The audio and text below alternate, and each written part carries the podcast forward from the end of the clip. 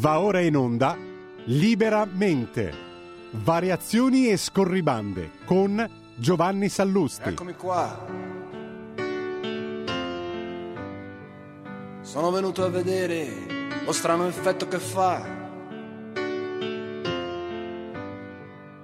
La mia faccia nei vostri occhi. E quanta gente ci sta. Buonasera a tutti e bentornati a Liberamente, variazioni e scorribande su Radio Libertà. E stasera vorrei mettere a tema con voi l'ultima evoluzione della sinistra, diciamo la sinistra ZTL, che ormai va ben oltre la categoria di radical chic no, a cui eravamo abituati. E in questi due giorni ci sono stati due episodi veramente paradigmatici. Eh, rispetto a cui il vecchio radical chic non era niente. Eh, eh, voi sapete che il radical chic è una categoria inventata dal grande scrittore americano Tom Wolfe per prendere in giro diciamo, i ricchi borghesi eh, che parlavano di rivoluzione mentre i domestici gli servivano il caffè. Ma appunto facevano ancora finta diciamo, di parlare di proletariato, seppur ipocritamente nella retorica. E, e, invece ci sono state due scene veramente esileranti in questi giorni. La prima riguarda niente poco di meno che la segretaria Ellie Schlein, che come sapete eh, ieri nell'ansia di, di, visitare un mercato nella campagna elettorale sarda si è calata in mezzo al popolo, no? un po' con quel sorriso forzato del signorotto in visita in campagna e infatti una signora le ha subito detto: Ma cos'ha una paresi facciale? Eh, eh, cosa, cosa, sorride? Vada a lavorare, vada a lavorare tutta la vita come ho fatto io.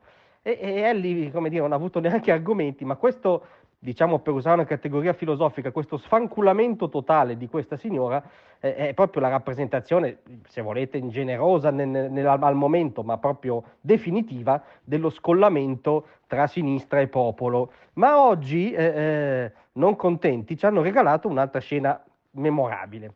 Elisabetta Piccolotti, eh, che voi sapete fa parte del gruppo rosso-verde eh, Alleanza Verdi-Sinistra, eh, alla Camera, si è innervosita stamattina. Si è innervosita perché si stava esaminando un ordine del giorno a sua firma, eh, c'erano delle discrepanze tecniche, diciamo normalità d'aula, e, e, a un certo punto ha detto, eh, ma insomma io mi sono svegliata alle 6 per essere qui alle 8. E l'ho sottolineato proprio, ribadito, ma io mi sono svegliata presto, no? E non, non, vorremmo, come dire, eh, essere troppo elefanti nella cristalleria del mondo dorato dell'onorevole Piccolotti, ma ci sono operai che si svegliano tutti i giorni alle 6, ma, ma anche impiegati, eh, eh, ma ci sono anche camionisti che si svegliano alle 4, alle 3, perfino qualche giornalista radiofonico si sveglia alle 6, cioè è vita vera diffusa. Tant'è che ha avuto buon gioco l'onorevole Candiani della Lega a farle notare, beh, ma non è un atto eroico, eh, saremmo anche pagati per questo. Tra l'altro pagati lievemente più di tutte le suddette categorie, dei giornalisti radiofonici vi assicuro, ma anche a maggior ragione di altre categorie che ho nominato. Eh, ma lei era sincera nel suo sbigottimento, ma come mi sono svegliata alle sei? Mi, mi siete qui a farmi perdere tempo, cioè già ho fatto questa grazia di svegliarmi presto, e, e signori, è una cosa che nemmeno Tom Wolfe aveva immaginato è la sinistra asserragliata nella ZTL della ZTL rispetto a cui è incredibile, ma c'è perfino da rimpiangere il vecchio radical chic che almeno era più simpatico. Grazie a tutti, a domani. Tra un manifesto e lo specchio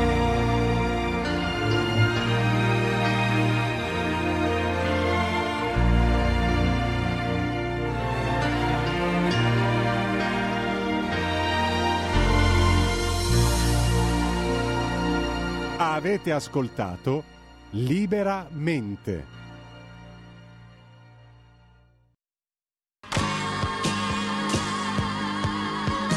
Davide Volpin, un'ora in diretta nel passato per non dimenticare i grandi artisti e la loro grande musica, ogni sabato dalle 17 alle 18, spazio pomeriggio su Radio Libertà.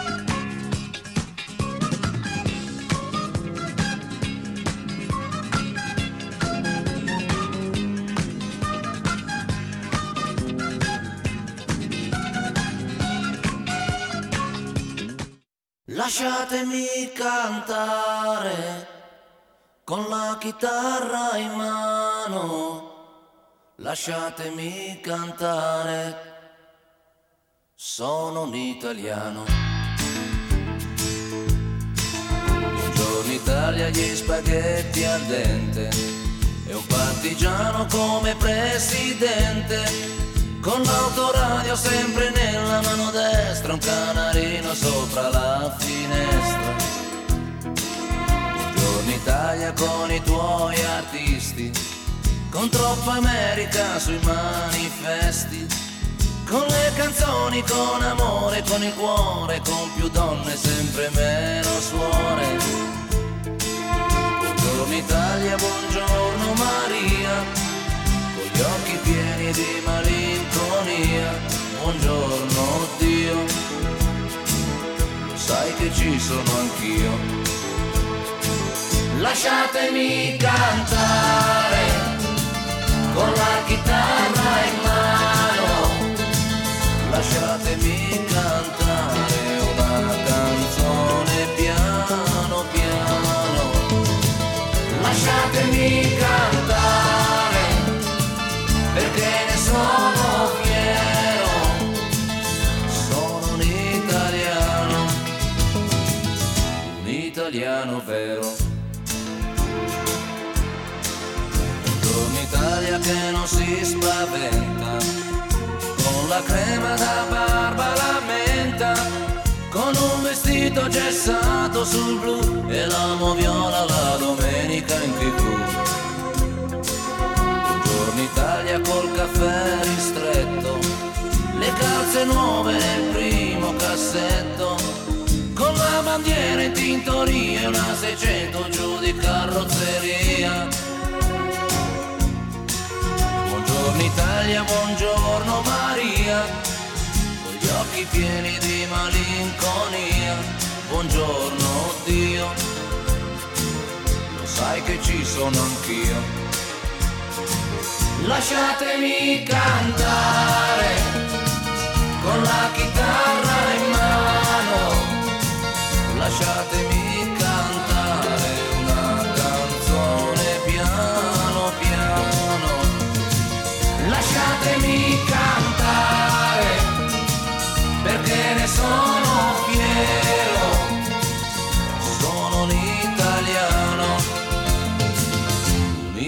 italiano vero.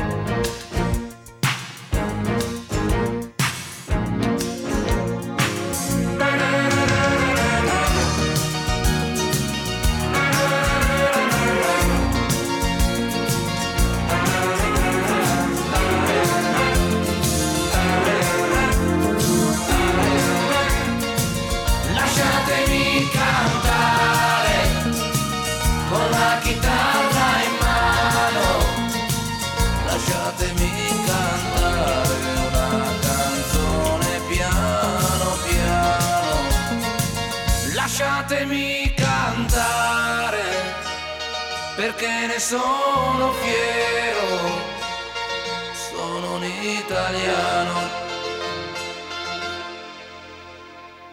un italiano vero.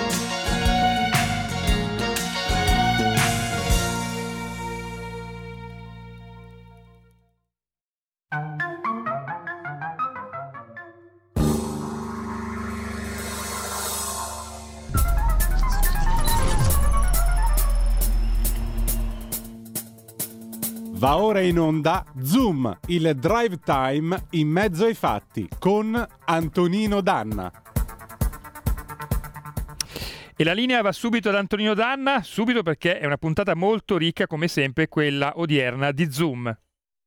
Grazie condottiero, mio condottiero, amiche e amici miei, ma non dall'avventura, buonasera, siete sulle magiche, magiche, magiche onde di Radio Libertà, questo è Zoom, il drive time in mezzo ai fatti, io sono Antonino Danna e questa è la puntata di oggi, giovedì 22 di febbraio dell'anno del Signore 2024. Cominciamo subito la nostra trasmissione, vi ricordo date il sangue, in ospedale serve sempre, salverete vite umane, chi salva una vita umana salva il mondo intero, secondo appello andate su radiolibertà.net www.radioticino.net.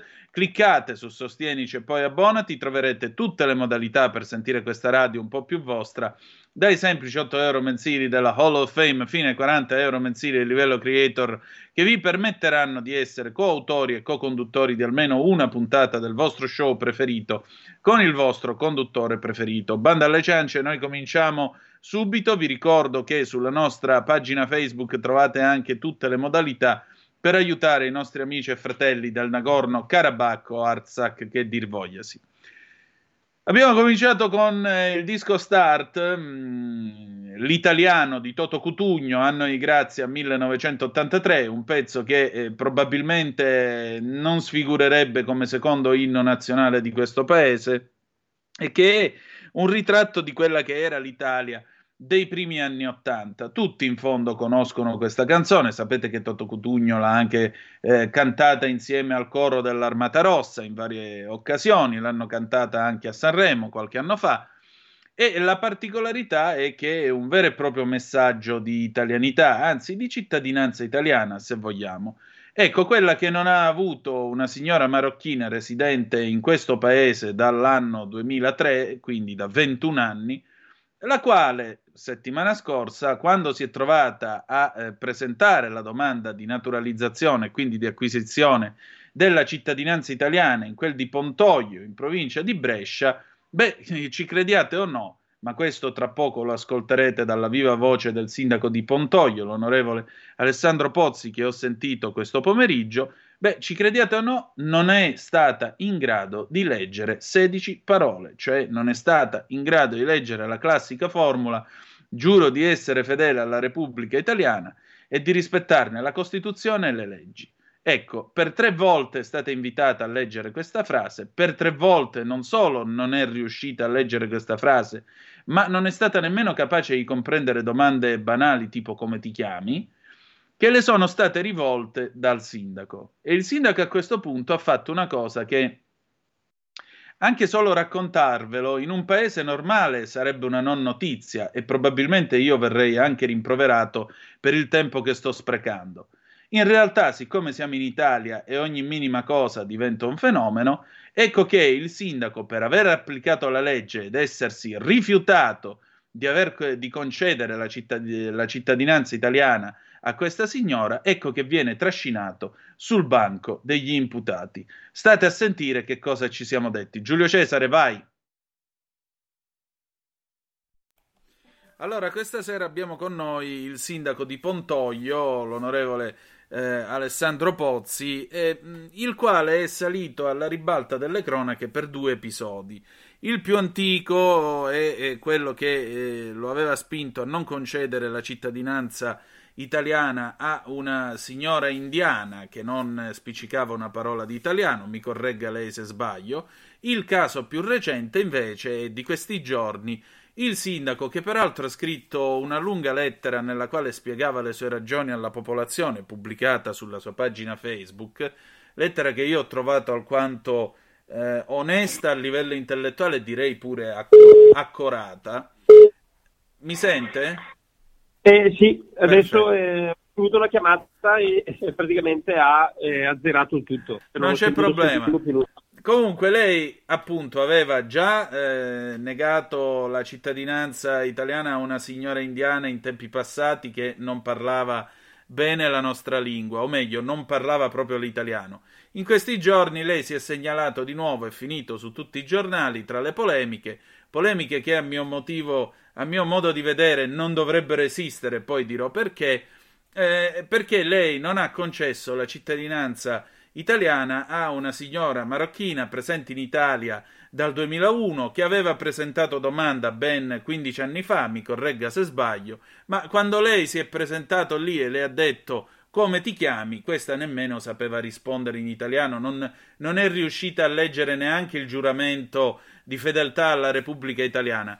Allora, signor Sindaco, siccome io credo che qui si tratti di regole e non di questioni inerenti pelle, lingua, razza e religione, per prima cosa, che cosa è successo e secondo, qual è il ruolo del sindaco quando si tratta di naturalizzazione di cittadini stranieri? Buonasera a tutti e grazie ovviamente per, grazie per l'invito. Sostanzialmente la cittadina residente in Italia dal 2003 si è presentata in comune a Pontoglio chiedendo di ottenere la cittadinanza italiana. Ovviamente i miei uffici hanno preparato tutti gli atti, hanno notificato ovviamente nei tempi previsti dalla legge l'atto e eh, si è presentata dinanzi a me il giorno qualche, qualche settimana fa sostanzialmente e ehm, le ho chiesto, come mi impone ovviamente la normativa, di ricevere il suo giuramento. Il problema è che io il giuramento non l'ho mai ricevuto e eh, in funzione dell'articolo eh, 91 della legge del 5 febbraio del 1992 io ho l'obbligo di ehm, ricevere il giuramento della persona appunto perché lo prevede la normativa. Io non ho fatto nient'altro che eh, in mancanza del suo giuramento, in mancanza eh, del fatto che io abbia eh, potuto udire il, eh, il giuramento, ho eh, invitato la signora a partecipare scusate, a un corso di italiano per poi dopo eh, riconvocarla ovviamente entro i termini del decreto per vedere se, per capire, per sentire soprattutto se il giuramento riuscirà a recitarlo o meno. Cioè non era in grado di leggere le frasi che sono scritte sul foglio di carta, per capirci. Sì, esatto, il giuramento sono poche parole, 16 mm, parole e eh, se volete ve lo leggo anche. Sì, prego. Eh, giuro di essere fedele alla Repubblica, di osservare la Costituzione e le leggi dello Stato. Io per ben tre volte ho chiesto alla signora se volesse eh, giurare, ma la risposta ovviamente eh, non c'è stata, quindi di conseguenza io non ho, puti- non ho potuto udire il giuramento e ho eh, invitato la signora appunto a eh, presentarsi più avanti Prima ovviamente eh, l'ho invitata a iscriversi ad un corso di italiano per stranieri, che ripeto da quando sono sindaco, ma anche prima ovviamente il comune di Pontoglio ha sempre eh, offerto ai cittadini stranieri il, eh, la possibilità di partecipare a, a corsi di italiano. Questo perché crediamo fortemente nell'integrazione e crediamo che parta soprattutto dal, dal parlare eh, la nostra lingua perché si stanno integrando e vogliono quantomeno eh, integrarsi in Italia e credo che sapere l'italiano credo che sia il minimo. Sì, ma se dopo 21 anni una non è in grado di parlare italiano, leggo addirittura sui giornali che lei le avrebbe chiesto come ti chiami e non, sape- non aveva capito eh, che cosa lei le stesse chiedendo, insomma. Eh, sindaco, ma 20, 20, 21 anni sul territorio italiano e non spiccicare una parola di italiano, men che meno comprenderla, voglio dire, ma che razza di integrazione è? Cioè, questa non è una naturalizzazione. Esatto, lo Stato e eh, gli organi istituzionali, gli strumenti li mettono a disposizione dei cittadini stranieri per potersi integrare. Qui secondo me manca proprio da parte di qualcuno e eh, fortunatamente pochi la vera volontà di integrarsi, ma soprattutto la vera volontà di eh, diventare italiani perché ci credono, ci credono nella nostra nazione, ma evidentemente lo fanno solo ed esclusivamente per alcune comodità. Certo, anche perché eh, mi permetto eh, di osservare la, eh, la, cittadinanza, intanto è, un proce- è, un, è il punto di arrivo di un processo di integrazione. E poi vorrei ricordare a chi mi ascolta che se lei malgrado la signora non, fo- non fosse riuscita a leggere quella, quel giuramento, se lei comunque avesse firmato il documento dicendo vabbè, lei è cittadina italiana, lei avrebbe commesso un falso in atto pubblico, o mi sbaglio? Esattamente, infatti eh, se io... Se Perché lei è un pubblico avessi... ufficiale nell'esercizio delle sue funzioni, tra l'altro. Esattamente, esattamente, esattamente. Infatti se lei... Eh non avesse giurato e io eh, le avessi concesso la cittadinanza italiana, il reato, eh, avrei commesso appunto il reato, come ha detto lei poc'anzi, di eh, falso in atto pubblico. Come non ho mai commesso reati, non voglio iniziare sicuramente in questo, in questo periodo. Solo che però immagino che lei adesso viene additato come brutto, sporco, cattivo, razzista, leghista, perché è anche leghista lei, quindi gliele diranno di tutti i colori, immagino. Esatto, io credo che si possa riassumere in una frase sostanzialmente. I giornali, come ha detto lei, eh, hanno intitolato Sindaco leghista, no? Io rivedrei il tutto nel, e se dovessi eh, scrivere io gli articoli, soprattutto i titoli, eh, scriverei Sindaco di buonsenso, perché credo che sia sotto gli occhi di tutti che se una persona ha la vera volontà di integrarsi un minimo, e ripeto, un minimo di italiano eh, mi sembra eh, l'ABC.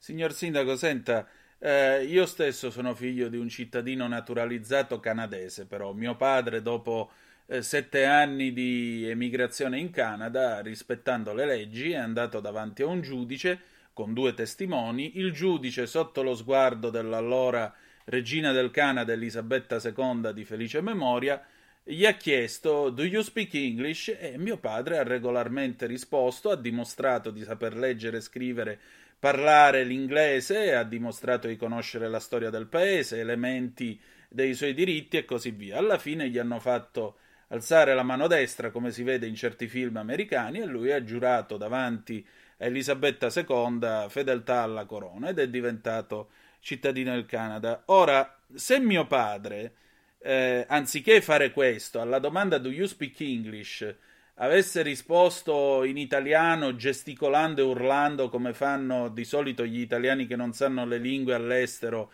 e credono di farsi capire, il giudice non è che avrebbe fatto una piega, avrebbe fatto coriandoli della domanda di naturalizzazione e gli avrebbe detto next time, la prossima volta, ritenta che sarai più fortunato. Ora, dal mio punto di vista, io credo che noi due non avremmo nessun interesse a essere qua a parlare, a occupare tempo e spazio sia della sua professione che della mia, per una, che, per una cosa che in un paese normale è una non notizia, perché se uno in Canada gli respingono la domanda di naturalizzazione perché non sa parlare l'inglese o il francese, non gliene frega niente a nessuno, è nel normale rispetto delle regole. Allora le chiedo perché in questo paese una cosa che è normale, cioè lei ha semplicemente rispettato la legge, perché questa cosa diventa invece motivo di polemiche a non finire? Perché c'è la volontà, secondo me, da parte di qualcuno di eh, fare polemica. Fortunatamente sono pochi. Ieri eh, è stata qui da me eh, Mediaset per registrare il servizio che poi dopo è andato in onda a mm. TG4 al TG4, hanno intervistato dei cittadini stranieri residenti a Pontoglio e semplicemente hanno risposto che eh, la pensano come me e mi hanno dato ragione. Questo secondo me la dice lunga. In questi giorni ho ricevuto parecchie mail, parecchi messaggi dove, mi, eh, dove parecchi cittadini stranieri eh, condividono quello che io ho fatto e credo che proprio sia, eh, questa sia la, la cartina di tornasole, come si suol dire se, se condivido con i cittadini stranieri che in 21 anni eh, un, minimo, un, minimo, di italiano eh, è il minimo, mi passi il, il, gioco di parole, credo che se lo condividono loro, più di loro non so cosa, eh, cos'altro inventarmi per far capire a, a, tutti che forse è stata la strada giusta. Certo, ma eh, senta, lei ha una grossa comunità di immigrati? Come siete messi a Pontoglio? Noi a Pontoglio abbiamo circa 7.040 residenti, di cui 950.000 eh, cittadini extracomunitari. Diciamo un 15%, più o meno. Sì, uno, eh, sì, sì, sì, più o meno. Io tutto sto campione di matematica non sono stato mai. Ecco, però a maggior ragione di questi eh, 700 che eh, comunque sono diventati tra quelli che sono diventati cittadini italiani e così via, immagino che eh, la risposta che lei ha avuto sia stata alquanto esemplare. Senta, da qualche tempo in questo paese c'è, per esempio, Avvenire, ci sono i vescovi italiani che parlano dell'introduzione dello ius schole. Non sarebbe un modo per snaturare ancora di più l'idea della naturalizzazione e della richiesta dell'acquisizione della cittadinanza italiana in virtù di un progresso e di un processo di integrazione? Sì, potrebbe essere, potrebbe essere tranquillamente. Ecco, lei invece che cosa suggerisce per una seria integrazione rispettosa anche delle leggi? Scusi, non l'ho sentita. Lei che cosa suggerisce invece per una seria integrazione rispettosa delle leggi? Ma allora, sostanzialmente, secondo me, eh, già i corsi di italiano per stranieri, piuttosto che l'integrarsi a livello eh, associativo, piuttosto che il frequentare eh, un minimo il paese associativo, piuttosto che dal punto di vista politico, piuttosto che eh, dal punto di vista lavorativo, piuttosto che, secondo me, l'integrazione potrebbe partire eh, tranquillamente da, lì, da, questi aspetti che sono fondamentali soprattutto per un paese eh, di medie dimensioni come il nostro. Certamente. Signor Sindaco, allora buon lavoro e speriamo che non si verifichino più non notizie come queste. Grazie. La ringrazio, buon lavoro anche a voi. Prego, buonasera. E la linea torna ad Antonino Danna. Uh, eccomi. Allora, eh, avete ascoltato le parole del sindaco di Alessandro Pozzi, il sindaco di, ehm, di eh, appunto Pontoglio e il sindaco tra l'altro il 14 di febbraio sul suo social ha postato questa lettera che vi voglio leggere. Essere italiani è un privilegio, non recita il giuramento, cittadinanza negata. Giuro di essere fedele alla Repubblica, di osservare la Costituzione e le leggi dello Stato Carissime e carissimi concittadini, così recita il giuramento che si deve prestare per diventare cittadini italiani. Ma purtroppo, per la seconda volta durante il mio mandato, non ho potuto udirlo.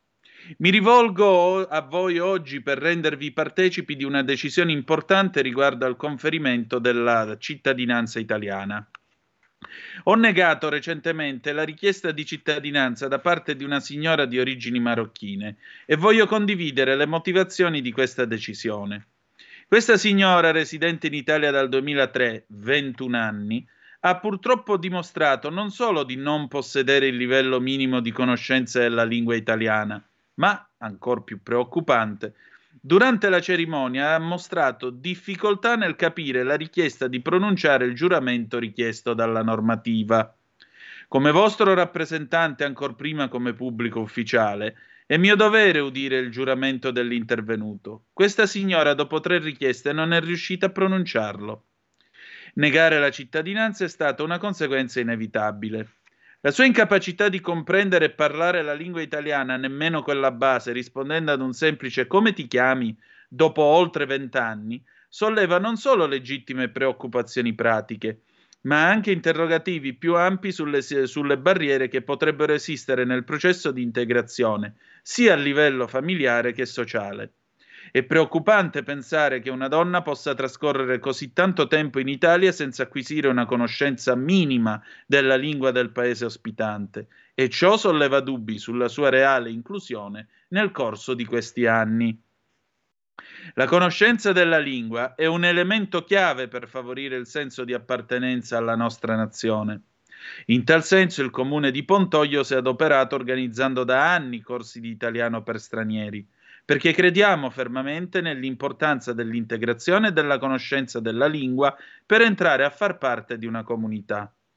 Credo fermamente che sia giusto che arrivi un chiaro messaggio a chi vuole diventare cittadini italiani, è un compito arduo e che, oltre alla lingua, è necessario volersi veramente integrare. Questa signora ha avanzato richiesta di cittadinanza più di 15 anni fa, il decreto scade il 16 maggio del 24, ma appare evidente che non abbia mai voluto integrarsi e partecipare ai corsi di italiano offerti. Ho verificato personalmente la sua partecipazione agli ultimi corsi di alfabetizzazione, persino a quelli del CPA di Chiari, in provincia di Brescia, nel 2022-23, in orari e giorni diversi da quelli proposti al nostro comune, ma purtroppo il suo nome non figura tra gli iscritti. A mio avviso, iscriversi a uno dei molteplici corsi proposti sarebbe stato il primo passo necessario in virtù della richiesta d'ottenimento della cittadinanza. Gli strumenti per apprendere la lingua ci sono, ma spesso vengono ignorati in nome di una superficialità per cui passa il messaggio che è sempre tutto dovuto. A coloro che si sono iscritti ai corsi di alfabetizzazione di quest'anno desidero esprimere la mia gratitudine. Siete voi che incarnate il desiderio di integrarvi e di essere parte attiva della nostra comunità. La cittadinanza italiana è un traguardo importante che va oltre i confini del, passatemi il termine, pezzo di carta. Non è solo un atto burocratico, ma una promessa di rispetto reciproco e amore per la nostra nazione. e richiede un impegno profondo nel volersi veramente integrare. Un grazie a coloro che veramente desiderano abbracciare la nostra cultura e che utilizzano gli strumenti messi a disposizione dalle istituzioni per una vera integrazione a 360 gradi. La negazione della cittadinanza è stato un gesto doveroso di rispetto verso i cittadini di origine straniera che sono diventati italiani e si sono integrati nella nostra comunità. Così parlò il sindaco Alessandro Pozzi, il sindaco di Pontoglio. Io penso sciascianamente che ci sono uomini, mezzuomini, ominicchie qua qua qua. Il sindaco di Pontoglio in provincia di Brescia, lo dichiaro pubblicamente, è un uomo. Andiamo in pausa, dopodiché abbiamo Epos, il nome ci dà potere sulle cose e scopriamolo con Gabriella Ronza tra poco. Ehi tu, non trovi più il segnale di Radio Libertà sulla tua radio DAB? Non disperarti, risintonizza. Sì, ma come? È facile, tasto menu, poi scegli il tasto corrispondente alla ricerca automatica dei canali, attendi qualche minuto e tutte le stazioni DAB della tua zona saranno disponibili. Stai ascoltando Radio Libertà, la tua voce libera senza filtri né censure, la tua radio. Se dovessi dare un titolo a questo video lo chiamerei L'importanza di chiamarsi. Salve a tutti, mi chiamo Gabriela Rozza e oggi vi parlerò dell'importanza religiosa e mistica del concetto di nome. Questo video durerebbe ore se volessi soffermarmi su ogni singolo punto eh, della trattazione che a breve vi illustrerò. Come dico sempre, i miei non sono video di approfondimento, ma spunti di riflessione o pillole di curiosità. Il nome ha un'importanza antica quanto il mondo. Per le grandi religioni, come ad esempio quella cristiana, l'uomo rivela il suo potere sulle cose proprio dandogli un nome.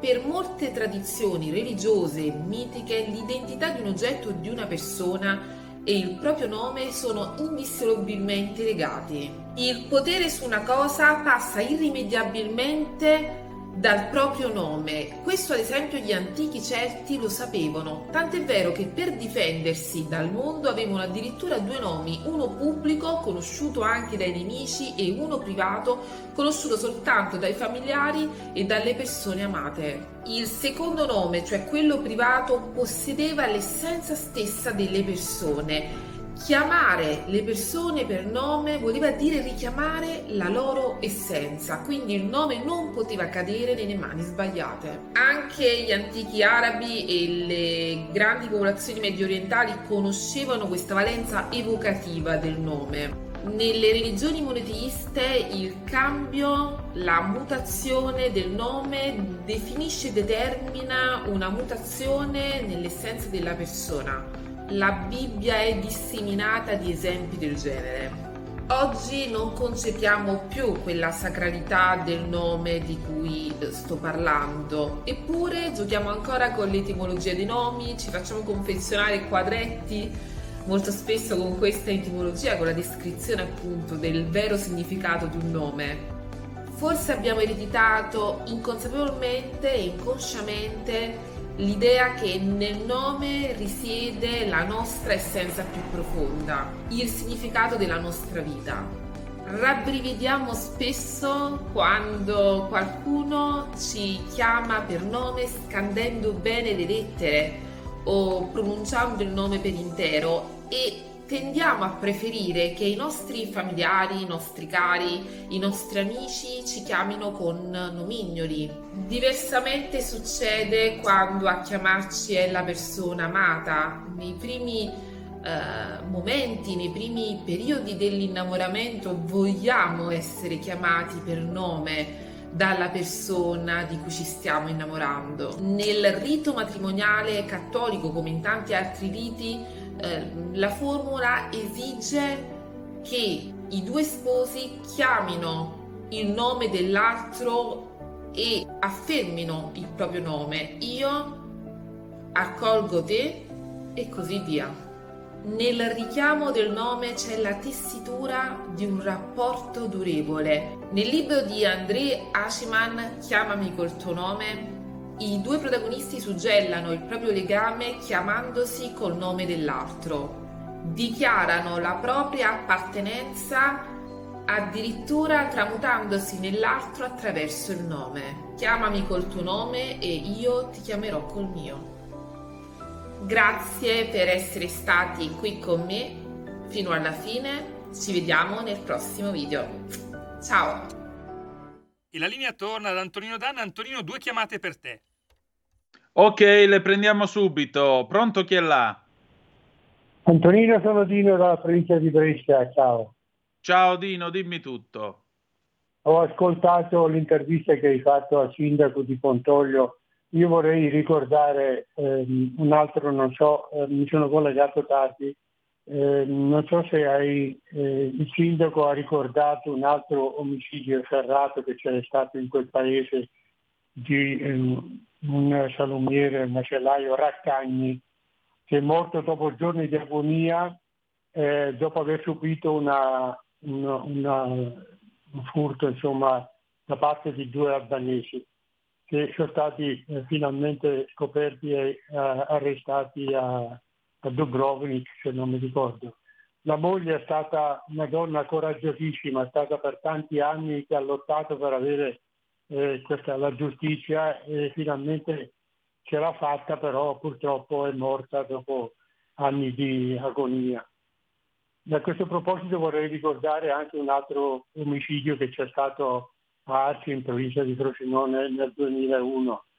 Eh, sì, il delitto di Serena Mollicone, però Dino scusami, noi non stavamo parlando di omicidi, stavamo parlando del fatto che il sindaco non ha concesso la cittadinanza italiana a una signora marocchina che malgrado 21 anni di permanenza in questo paese non era nemmeno in grado di rispondere alla domanda come ti chiami, non capiva nemmeno certo, questo. Certo, ti chiedo scusa. L'ho, l'ho letta l'ho letta quella notizia e l'ho condivisa eh. con tutti i miei contatti. È veramente una cosa incredibile. No, volevo solo ricordare che Pontoglio è quel paese nel Bresciano sempre dove è, avvenuto questo efferrato delitto. Vabbè, spero che Pontoglio, grazie a Dio, anzi sicuramente Pontoglio non è ricordato anche per questo, perché se ci mettiamo a fare l'elenco dei delitti d'Italia, praticamente viviamo dentro un film del commissario Montalbano tutti i santi giorni. Grazie a Dio Pontoglio viene ricordato anche per altro, le sue sagre, le sue feste, si mangia pure bene, quindi meglio così. Abbiamo un'altra telefonata, pronto? Chi è là? Eh, salve, buona serata e grazie per aver, darmi questa possibilità. Dunque, mi, mi, ricordo quando si doveva fare il Moser a Venezia, no? Mm. C'era stata l'invasione di barchette, di barche, tutti questi contestatori che non volevano assolutamente che si faceva questo, questa difesa per, per Venezia. No? Se avessimo dato retta allora, a loro, forse Venezia oggi non c'era già più, perché con tutte le inondazioni che arrivavano praticamente eh, tutti se ne andavano, anche i negozi chiudevano, tutto. Così, non avendo dato retta allora, abbiamo salvato Venezia. Adesso questi fanno la denuncia che non vogliono che si fa il ponte. A questo punto noi dovremmo denunciarlo perché se avremmo dato loro, hanno tentato quasi di distruggere Venezia se non davano questa possibilità. Quindi io, secondo il mio punto di vista, Salvini non deve dar retta a questi che vogliono rovinare l'Italia praticamente, secondo me, perché quella è una risorsa immensa, porterà allo sviluppo di tutta l'Italia e l'occupazione, insomma, che sarà utile per tutti noi. Quindi insistere, andare avanti direttamente senza farsi condizionare da questi adesso che ci hanno fatto la denuncia perché eh, Salvini vuole fare il ponte. Vi ringrazio e buona serata. Prego, eh, in questo paese la sinistra si è sempre distinta per una certa ottusità nei confronti delle opere pubbliche. Anche questa volta non ha fatto eccezione. L'esempio più banale, quando venne inaugurata l'autostrada del Sole, la, l'unità, l'indomani, il 5 di ottobre del 64, l'inaugurazione del 4 di ottobre, l'indomani, quando venne completata l'autostrada del Sole, l'unità fece sapere a popolo e paese che sì, vabbè, c'era l'autostrada, ma il sistema stradale era rachitico, le altre strade attorno facevano schifo, erano insufficienti, si erano buttati soldi in un'opera inutile, si erano buttati soldi in qualcosa che non sarebbe servito a nulla. È anche vero che all'inizio nel 56-57, quando venne aperto il primo tratto dell'autostrada da Milano ad andare in giù verso Bologna, qualcuno la chiamava l'autostrada dei soli e non l'autostrada del sole, perché praticamente non la frequentava nessuno, era la novità. Eh, c'era gente addirittura che fermava la macchina in corsia d'emergenza, scavalcava il paracarro e andava a fare cicoria nelle campagne o a raccogliere i fiori quando era primavera. Oggi sarebbe impensabile, però vi pongo una domanda. Secondo voi l'autostrada del sole che nella lungimirante analisi del, dell'unità, organo del Partito Comunista Italiano, fondato da Antonio Gramsci, aveva sostenuto l'inutilità dell'autostrada A1 Milano-Napoli. Vi pongo una domanda, sono stati lungimiranti oppure no? Io dico che se oggi non ci fosse l'autostrada 1, probabilmente noi andremmo in giro non con le automobili, ma ancora a cavallo e carretto. Poi per carità, eh, nessuno è perfetto. Va bene, adesso però noi torniamo alle nostre consuete cose e parliamo con Felice Manti. Felice Manti ha parlato di eh, un fatto strano che è successo a proposito di Montepaschi di Siena. David Rossi, lo sapete, morto in circostanze eh, quantomeno eh, in grado di dare adito a dei dubbi o a delle domande Beh, ecco, è spuntato fuori un tale che cinque anni fa ha detto no, no, ma sono stato io ad ammazzare Rossi. E, però questa cosa si è saputa ieri attraverso il Corriere della Sera, che non è propriamente il modo usuale con cui si viene ad apprendere di un potenziale reo confesso di un delitto. Io ne ho parlato con Felice Manti, inviato del giornale, state a sentire che cosa mi ha detto. Allora, stasera è tornato a trovarci un amico, un collega, è Felice Manti, inviato del giornale, che ringrazio del suo tempo e della sua consueta disponibilità. Felice, senti, entriamo subito in argomento perché stamattina, devo dirti, leggendo il giornale sono rimasto un po' perplesso. Cioè, nel 2019 qualcuno ha detto sono io che ho ammazzato David Rossi, che era eh, il capufficio stampa del Monte dei Paschi di Siena, morto in maniera orribile perché eh, la vulgata ufficiale che si sarebbe suicidato buttandosi dalla finestra, poi invece è venuto fuori che eh, insomma eh, più che altro forse qualcuno potrebbe averlo buttato fuori dalla finestra.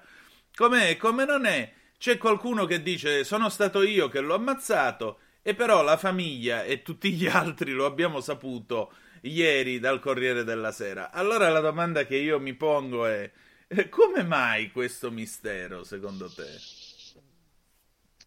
Allora, io come scrivo oggi, purtroppo, quando certe indagini eh, nascono male e finiscono peggio e lasciano dei buchi neri, come succede per il caso di Davide Rossi, le suggestioni giornalistiche hanno la possibilità o forse direi la necessità di provare a colmare questi buchi legislativi con delle suggestioni, no?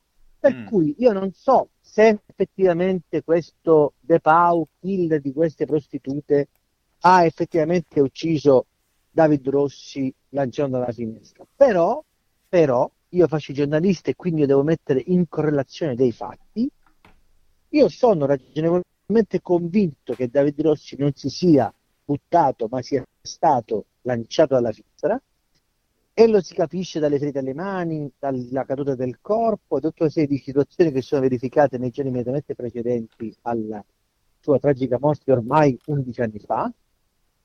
Sappiamo per certo che le indagini sulla sua morte non hanno portato ha un risultato perché sono state viziate dal pregiudizio del suicidio, dell'ipotesi suicidiaria associata a una mail o a una volontà suicidaria che lui avrebbe espresso in modi, diciamo, confusi. La stessa famiglia ovviamente non è affatto convinta di queste ipotesi. C'è di mezzo tutta la questione del crack di MPS su cui Ovviamente, come succede in questo paese, nessuno è responsabile perché tutti sono stati assolti, viva Dio, meglio assolvere qualcuno colpevole che condannare un innocente o due e noi ne sappiamo qualcosa, certo. ma resta il problema del fatto che su questa vicenda di MPS e sulla morte di David Ross, che probabilmente sono collegate, non c'è una risposta giudiziaria all'altezza delle aspettative.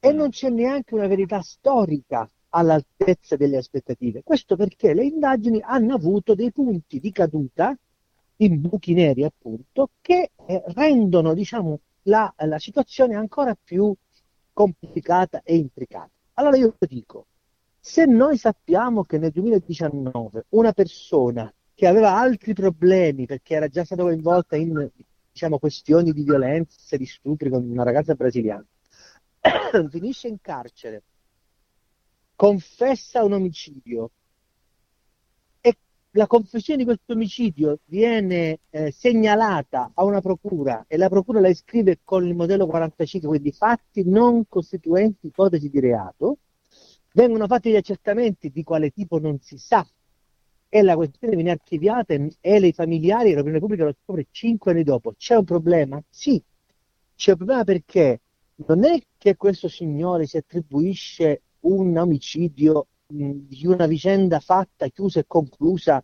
rispecchiando tutte le regole processuali e con una verità consacrata da delle indagini fatte come Dio comanda. Ma questo signore si accusa di un omicidio che è per tutti un omicidio tranne per la procura un, perché, per cui è un suicidio. Allora io dico, perché ancora oggi fatti risalenti a cinque anni fa non sono stati portati non dico dell'opinione pubblica, ma quantomeno all'attenzione della famiglia? E questa è la prima domanda. La seconda domanda è che tipo di indagini hanno fatto i magistrati per capire che questo signore non può aver ucciso Davide Rossi? La terza domanda, che è appunto una suggestione giornalistica, ma ovviamente rientra nella nostra eh, possibilità di critica e di valutazione dei fatti, esiste un collegamento tra killer di tre prostitute nella zona pratiche, omicidi che lui ha fatto, avrebbe fatto e che ha, avrebbe anche ripreso col proprio telefonino, no? C'è un collegamento tra questo soggetto e uno dei filoni possibili che è stato ipotizzato nell'omicidio suicidio di David Rossi, nella strada morte di David Rossi? Sì. E lì, diciamo, nascono eh, suggestioni giornalistiche che sono un po' più di suggestioni, ma sono, diciamo, fatti concreti che noi abbiamo provato sul giornale a mettere in fila. E quali sono questi fatti? I fatti sono che effettivamente questo De Pau è un boss della Camorra che si chiama Michele Senese, detto Michelo Paz, sono mm. stati, diciamo, sono, hanno frequentato insieme per un paio d'anni un istituto penitenziario a Montelupo Fiorentino. Hanno stretto un'amicizia, questo ovviamente precedente sia ai fatti contestati sia diciamo, ad altre situazioni, no? hanno diciamo, legato insieme e noi sappiamo anche che Michele Senese ha dei rapporti con eh, una batteria di indrangheta. Noi sappiamo che la pista dell'andrangheta e dei possibili pasticci, le possibili alchimie finanziarie che la banca MPS avrebbe fatto per eh, distrarre dei fondi potrebbe aver coinvolto degli imprenditori in odore di indrangheta, ce lo dicono delle testimonianze e delle vicende che sono state diciamo, sviluppate in questi anni. Sappiamo anche che un importante politico indagato, processato e condannato per i suoi rapporti con il boss di Indrangheta, cioè Carlo Vittelli, ex parlamentare di Forza Italia, avvocato di alcune famiglie di mafia, hanno detto eh, in circostanze eh, diciamo eh, colloquiali, mentre, erano, mentre era una conversazione amabile con un collega, con un soggetto, Pittelli avrebbe detto, ha detto eh, a Davide Rossi l'hanno ammazzato, se si sa chi è stato ammazzato succede il finimondo. Quindi a cosa, a quale pista, a quale ipotesi investigativa fa riferimento il dottor Pittelli, che ovviamente negherà di aver avuto delle informazioni privilegiate e dirà di aver sentito di queste ipotesi in tv. Uh, uh, quali sono le indagini che hanno escluso definitivamente qualsiasi tipo di collegamento tra la morte di David Rossi e una pista legata all'andrangheta, al riciclaggio, alla distrazione di fondi, Dio solo sa cosa. Perché qui il problema è che noi giornalisti ci facciamo i film, no? Sì. Ci facciamo, mettiamo, uniamo dei puntini come c'è una scena del film A Beautiful Mind, no? In cui Sì. eh, eh, l'attore eh, unisce a caso, a caso secondo noi, ma insomma, trova una logica in tutte le stelle che sono nel cielo ed è in grado di disegnare qualsiasi tipo di figura guardando dei puntini, ovviamente sono figure che non sono necessariamente collegate tra di loro, ma ognuno in quel puzzle di stelle ci poteva vedere quello che voleva e lui era in grado di, di- di disegnare idealmente qualsiasi animale, no? In questo caso io ho dei puntini fermi e io provo a collegarli e, e il collegamento che io ho provato a cercare a tracciare in questo giornale è un collegamento logico. Esiste una pista di Ndrangheta, esistono soggetti che per la magistratura sono legati all'Andrangheta come Vittelli che ne parlano, esiste un killer collegato in qualche modo all'Andrangheta che si attribuisce l'omicidio. È vero o non è vero? La cosa che fa più, diciamo, male a noi giornalisti, ma in generale all'opinione pubblica, è il fatto che di questa vicenda qua siano stati esclusi i familiari. E questo non fa altro che rafforzare l'idea che sulla morte di David Rossi, suicidio, omicidio, non lo sappiamo, forse non lo sapremo mai, esiste una scarsa, diciamo, disponibilità della magistratura senese e della magistratura genovese, aggiungo, a fare veramente chiarezza. Perché dico Genova? Perché come voi sapete di recente la Procura di Genova ha archiviato la posizione dei tre magistrati che avrebbero, tra virgolette, inquinato, chiuse virgolette, la scena del crimine, come dimostrano le fotografie fatte dalla polizia scientifica prima e dopo l'arrivo dei, della, eh, scusate, la foto di un, poliziotto fatta prima e dopo l'arrivo della polizia scientifica, ehm, nella quale si vede che eh, la giacca è stata spostata, il computer è stato aperto, la sedia è stata spostata, i libri sono stati spostati. Quindi quella scena del crimine è stata in qualche modo contaminata, manipolata. I giudici di Genova che avrebbero potuto indagare o avrebbero dovuto diciamo, aprire un fascicolo su questa vicenda qua hanno chiuso tutta la, la vicenda dicendo che non c'era dolo e quindi quella manipolazione eh, un po' diciamo disinvolta non ha manipolato la scena del crimine. Vabbè, eh, così dice il tribunale, noi non possiamo fare altro che prenderne atto, però insomma anche quello è un tassello di un'indagine piena di buchi neri che non aiuta la comprensione e che alimenta il sospetto che la morte di Davide Rossi nasconda ben altre circostanze. A maggior ragione se poi sul crack MPS e sulle vicende legate al fallimento della banca storica che eh, oggi è a carico dello Stato quindi che stiamo pagando noi le nostre tasse, non c'è una verità storica e non c'è una verità giudiziaria. E quindi questo è il problema oggettivo di questo paese ed è lì che noi giornalisti dobbiamo provare a unire i puntini dove altri questi puntini non li hanno voluti né unire né, a mio modesto parere, neanche vedere, neanche considerare. Oggi l'avvocato della famiglia, e chiudo, andrà a Siena a verificare di, di persona che cosa è stato fatto per capire se effettivamente questo De Pau eh, ha, ucciso, ha, ucciso, ha partecipato o meno all'omicidio di David Rossi. Giustamente, legittimamente, è plausibile pensare che sia anche una mittomania o un tentativo per apparire eh, diciamo un soggetto psicolabile che ha problemi, vista anche la sua esperienza al carcere all'istituto di, diciamo, giudiziario di Montelupo Celentino, che è un istituto giu, giu, giu, diciamo, psichiatrico per, per, persone con precedenti penali.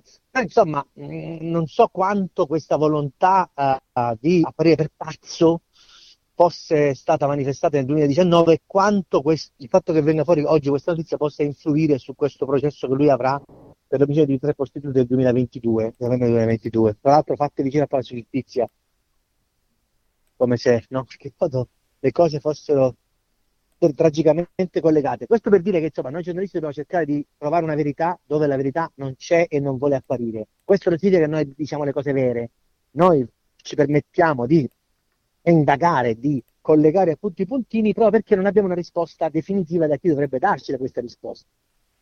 Certo. Questo è il nostro lavoro, credo. Certo, questo è il nostro lavoro, anche perché io torno a chiedermi proprio questo.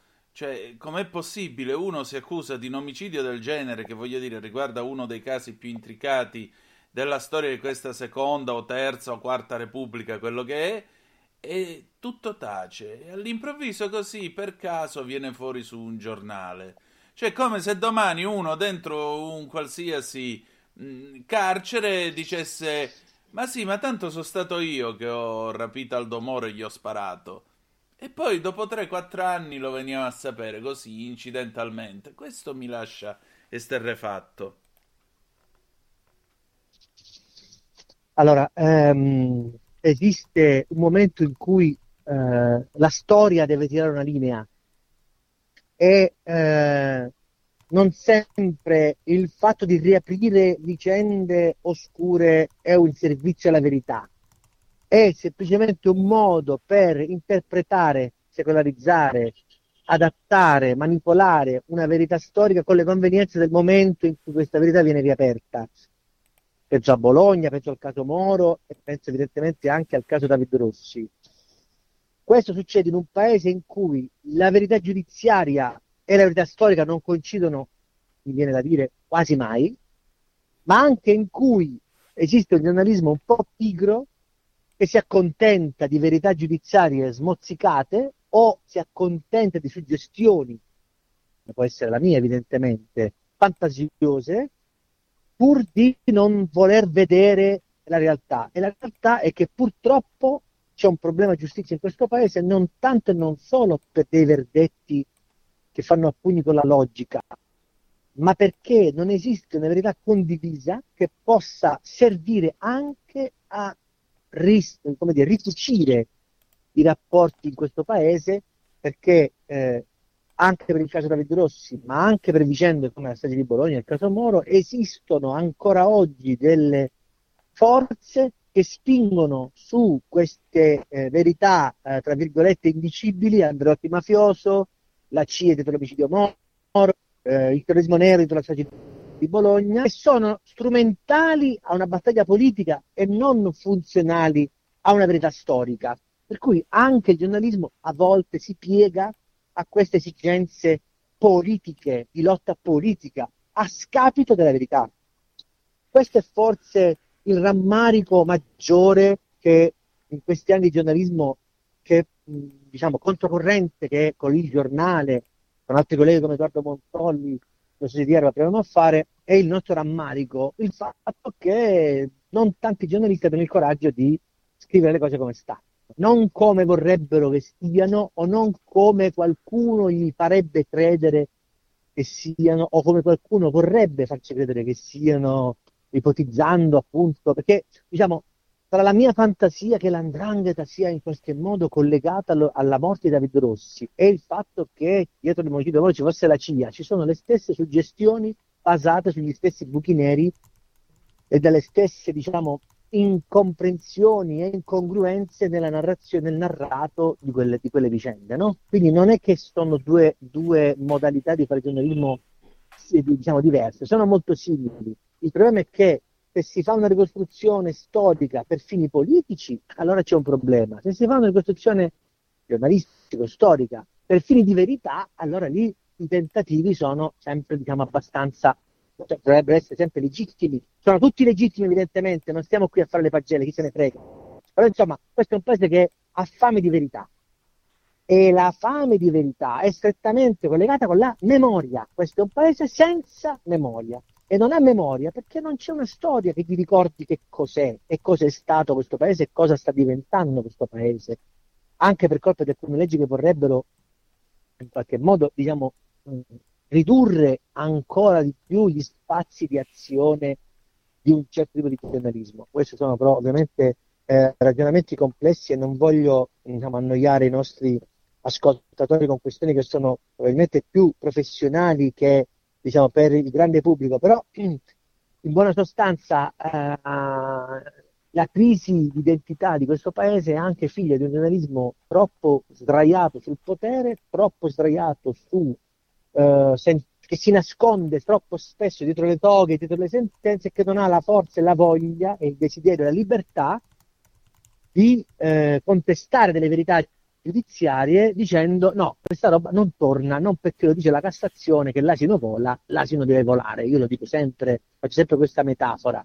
perché se no, voglio dire, no? la stessa Cassazione nel passato ha fatto sentenze suicidi, come per il caso Sofri, o come la famosa sentenza sullo stupro ai jeans, non so se ti ricordi, no? quando si disse che una donna che aveva i sì, jeans sì, sì. era più difficile da stuprare perché aveva i jeans era più difficile da togliere, robe insomma che dire, lasciano sempre perplessi no? Eh, le persone, no? e quindi insomma c'è un tema che va, che va certamente diciamo, chiarito e nella vicenda di David Rossi c'è una verità giudiziaria latitante, è una verità storica che deve essere ancora esplorata fino in fondo perché lo si deve certamente ai familiari, ma anche all'opinione pubblica che deve capire fino a che punto questa tragica eh, vicenda è collegata o meno alle alchimie finanziarie che hanno devastato l'istituto finanziario istituto bancario storico come il Monte Paschi Siena, i cui danni li sta pagando oggi la collettività, visto che è una, una banca, diciamo, tra virgolette, nazionalizzata e che questo governo ha intenzione di rimettere sul mercato dopo averla resa profittevole. A quali costi, a quali benefici per l'opinione pubblica non è dato saperlo, ma questo, eh, come direbbe qualcuno, questa è un'altra storia. Certo. Però senti, ti posso porre un'ultima domanda? Lo so che è una domanda apparentemente ingenua, ma in fondo è quello che ci, chiude- che ci chiediamo tutti. Riusciremo mai a sapere la verità sul caso di David Rossi? Almeno sul caso di David Rossi. Allora, io penso che una verità c'è. La verità è che David Rossi non può essersi suicidato in quel modo lì e quando anche si fosse, tra virgolette, suicidato, o meglio, quando anche David Rossi, eh, nella morsa di un soggetto più soggetti, che certamente in ufficio quando lui era, um, quando lui è stato buttato alla sinistra, eh, potrebbe aver scelto di morire o potrebbe essere stato lasciato cadere, questo poi sarebbe diciamo, interessante capirlo, ma insomma certamente la morte di David Rossi è stata in qualche modo indotta o da qualcuno che l'ha scientemente buttato giù o da qualcuno che lo ha costretto a buttarsi giù. Io spero che questa verità venga fuori, ma con una magistratura eh, diciamo, bloccata, prigioniera eh, di una serie di eh, come dire, vicoli stretti eh, creati ad arte, vicoli stretti come quelli di Siena, creati ad arte per proteggere se stessa dal rischio che alcuni magistrati non abbiano fatto fino in fondo il proprio dovere, eh, certamente non è, non è passata neanche la commissione d'inchiesta, probabilmente non basterà neanche quella che probabilmente verrà fatta perché è stata chiesta anche ieri eh, dal Parlamento. Lì c'è un, diciamo, c'è un desiderio di verità che a qualcuno non piace coltivare, questo forse è il grande problema di questo paese. A qualcuno non piace la verità di Davide Rossi. E questa credo sia la conclusione di questa storia. Grazie Felice. Grazie a te, buona giornata, buona serata. Stai ascoltando Radio Libertà. La tua voce libera, senza filtri né censura. La tua radio. E la linea di nuovo subito ad Antonino Danna. Grazie condottiero mio condottiere. A proposito, un saluto al mio regista Giulio Cesare Carnelli lassù in plancia comando. Buon lavoro anche a te. Eh, n- non l'avevo salutato all'inizio, la creanza prima di tutto, mi scuso. E adesso, e adesso passiamo a parlare di Piano Mattei. Ne parliamo con un eh, professore emerito della Pontificia Università Lateranense, il professor Martin Nkafu il quale è stato al forum di Davos in questi giorni e si è occupato di questo tema. Sentite un po' che cosa mi ha detto. Buon ascolto. E allora questa sera noi abbiamo un ospite di riguardo, è il, professor, è il professor Martin Nkafu, e il professor Martin Nkafu, camerunense, è eh, un professore emerito della facoltà di filosofia del, della Pontificia Università Lateranense, ha insegnato storia della filosofia africana, è stato anche professore di religioni tradizionali dell'Africa subsahariana, è presidente del comitato scientifico CRA-SGI, il centro di relazione con l'Africa della Società eh, Geografica Italiana, eh, fa parte del comitato scientifico della rivista di cultura Nuova Umanità, Insomma, diciamo che il eh, professor Nkafu è eh, naturalmente persona alquanto preparata per trattare dell'argomento che mh, mm, stiamo per presentarvi e l'argomento è naturalmente il eh, piano Mattei. Professore, lei è reduce tra l'altro da una eh, premiazione che le è stata data ieri dall'Associazione Culturale Lex et Ars su nuove tecnologie, ambiente e agroalimentare, ma soprattutto lei è stato anche al forum di Davos. E, e, professore, allora, a maggior ragione lo chiedo a lei, eh, questo piano Mattei ha un senso? Se sì, come si può sviluppare per l'Africa? Eh, secondo me il piano Mattei eh, arriva a un momento propizio, un momento buono, perché l'Italia almeno si è offerta eh, come eh, una proposta di dialogo con l'Africa. Quindi eh, va, va, preso sul serio questo piano Mattei, perché un conto è stare a, a, stare a riparare i danni o stare a riparare l'emergenza. Un altro è invece prendere le cose in mano e affrontare la situazione con tutte le, le forze possibili. Penso che piano Matteo va pensato in questo modo, affrontare la situazione del momento non come un'emergenza con l'Africa, l'immigrazione e non immigrazione. Si tratta di, tra- di trovare un modo per dialogare concretamente con l'Africa da partner. Questo mi sembra che da dire questo subito. Poi, poi eh, come si fa, con chi si fa, come, quanto tempo ci vuole, si vedrà, però meglio che chiariamo cosa vogliamo fare, cosa si intende fare qui. Dialogare con l'Africa alla pari. Certo. Non, riparare, non è riparare qualcosa o qualche danno oppure dare delle emosine a qualcuno, capite? Cioè, destinare i fondi non significa andare a salvare il poveraccio, perché l'Africa non è povero ecco, ecco eh, finalmente ci voleva un approccio come questo, aggiungerei, professore, anche perché negli ultimi vent'anni più o meno l'Africa invece è stato oggetto di un neocolonialismo da parte della Cina, altro che piano Mattei.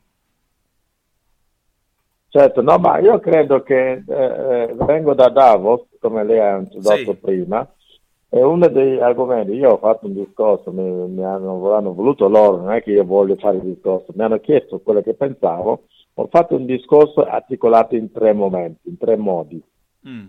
In, in, in, passato, c'è il passato, dove possiamo parlare di periodo colonialistico, colonialistico o come di tratta di schiavi, l'Africa è un oggetto sì. di sfruttamento, va bene? Sì. un terreno da, da, da, scoprire, da, approfittare, da, esplorare, ma in quel periodo caratterizzato da colonialismo. L'altro non è uguale a me. Io posso usarla come mi pare, l'Africa, compreso qualunque cosa che ci sta dentro. In quel caso è, pericoloso perché non siamo uguali, non siamo uomini in tutti i modi, non siamo uomini. Poi si scopre che si decide, l'ONU decide che ci vuole l'indipendenza, non si può colonizzare, non si può dominare nessun popolo, può dominare nessuno. Allora bisogna eh, decretano l'indipendenza. Allora eh, va bene, ben venga, perché il mondo va avanti, però quella indipendenza è quella che dà luogo, che ha dato luogo poi al neocolonialismo. Mentre prima era senso unico, che l'altro veniva a invadere il tuo paese, vuoi o non vuoi, entrava, prendeva, era, l'Africa era una preda. Questa volta gli africani, nuovi, eh, la nuova Africa di quella, di quella volta dell'indipendenza, ha visto implicato, no? coinvolto gli stessi africani che si dicevano dipendenti a essere complici dei ex coloniali, eh, colonialisti e quindi a, a, dominare il proprio popolo invece di salvarli e servirli. Sì. E questo è pericolosissimo perché in realtà il neocolonialismo non è un altro che viene da fuori che ti fa, ti fa una, una colonia, è con consenso. Questa volta il, è, è colonizzato è è complice della sua colonizzazione, va bene? non so come dirlo, come metterlo. Sì, sì, sì, cioè, mi sembra molto chiaro. Nuovi, eh, i, i, nuovi leader africani, di, cosiddetto, della Chiesa dell'Africa indipendente, cosa fa? Se fa il gioco dell'ex colonialista, non fa interesse del proprio popolo.